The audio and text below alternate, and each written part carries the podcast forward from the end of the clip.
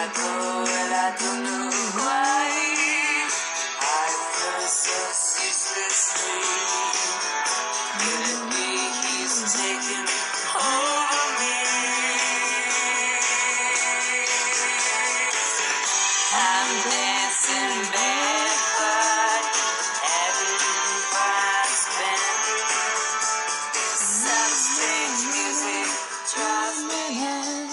Benvenuti alla 47esima giornata di Radio Ecume. Oggi vorrei dedicarvi le parole di una poetessa che si chiama Malika che un giorno incontrai qui nel canale dei poeti à Parigi. Je vais vous dédier les mots d'une poétesse qui s'appelle Malika que j'avais rencontrée ici à Paris sur les canals de poètes. Et voilà ce qu'elle dit. Dans ce monde, pour survivre, il faut danser. Danser avec le corps, avec les pensées, danser quand, quand on fait l'amour, quand, quand on laisse glisser les stylos sur les papiers, faire danser ses propres rêves, faire des soi un véritable spectacle et admirer et applaudir. Tout autour de nous est désormais si fragile, horrible, violent, épuisé, maladroit, avide, gris, trop nouveau qui devient vide, trop vite à devenir hystérique. La seule force c'est moi-même avec ma danse, qui n'est rien d'autre que mon être qui s'y libère pour être et non pas devenir.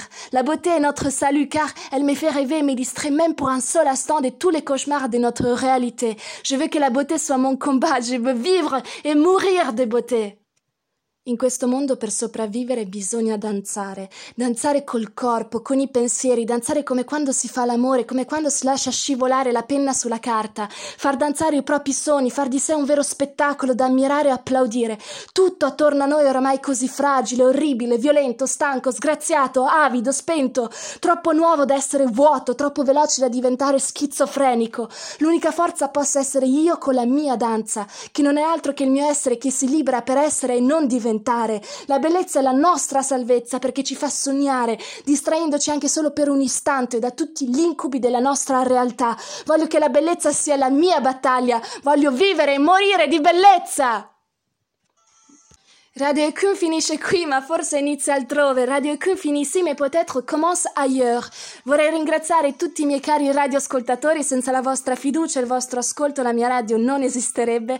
Spero di avervi fatto un po' di compagnia. Voi di certo l'avete fatta a me. È stato divertente, emozionante, appassionante, una sfida non sempre facile. Ringrazio tutta la mia famiglia che mi ha sostenuta fin dall'inizio. Ringrazio la mia grandiosa famiglia, allargata dalla Valle d'Aosta a Milano con furore.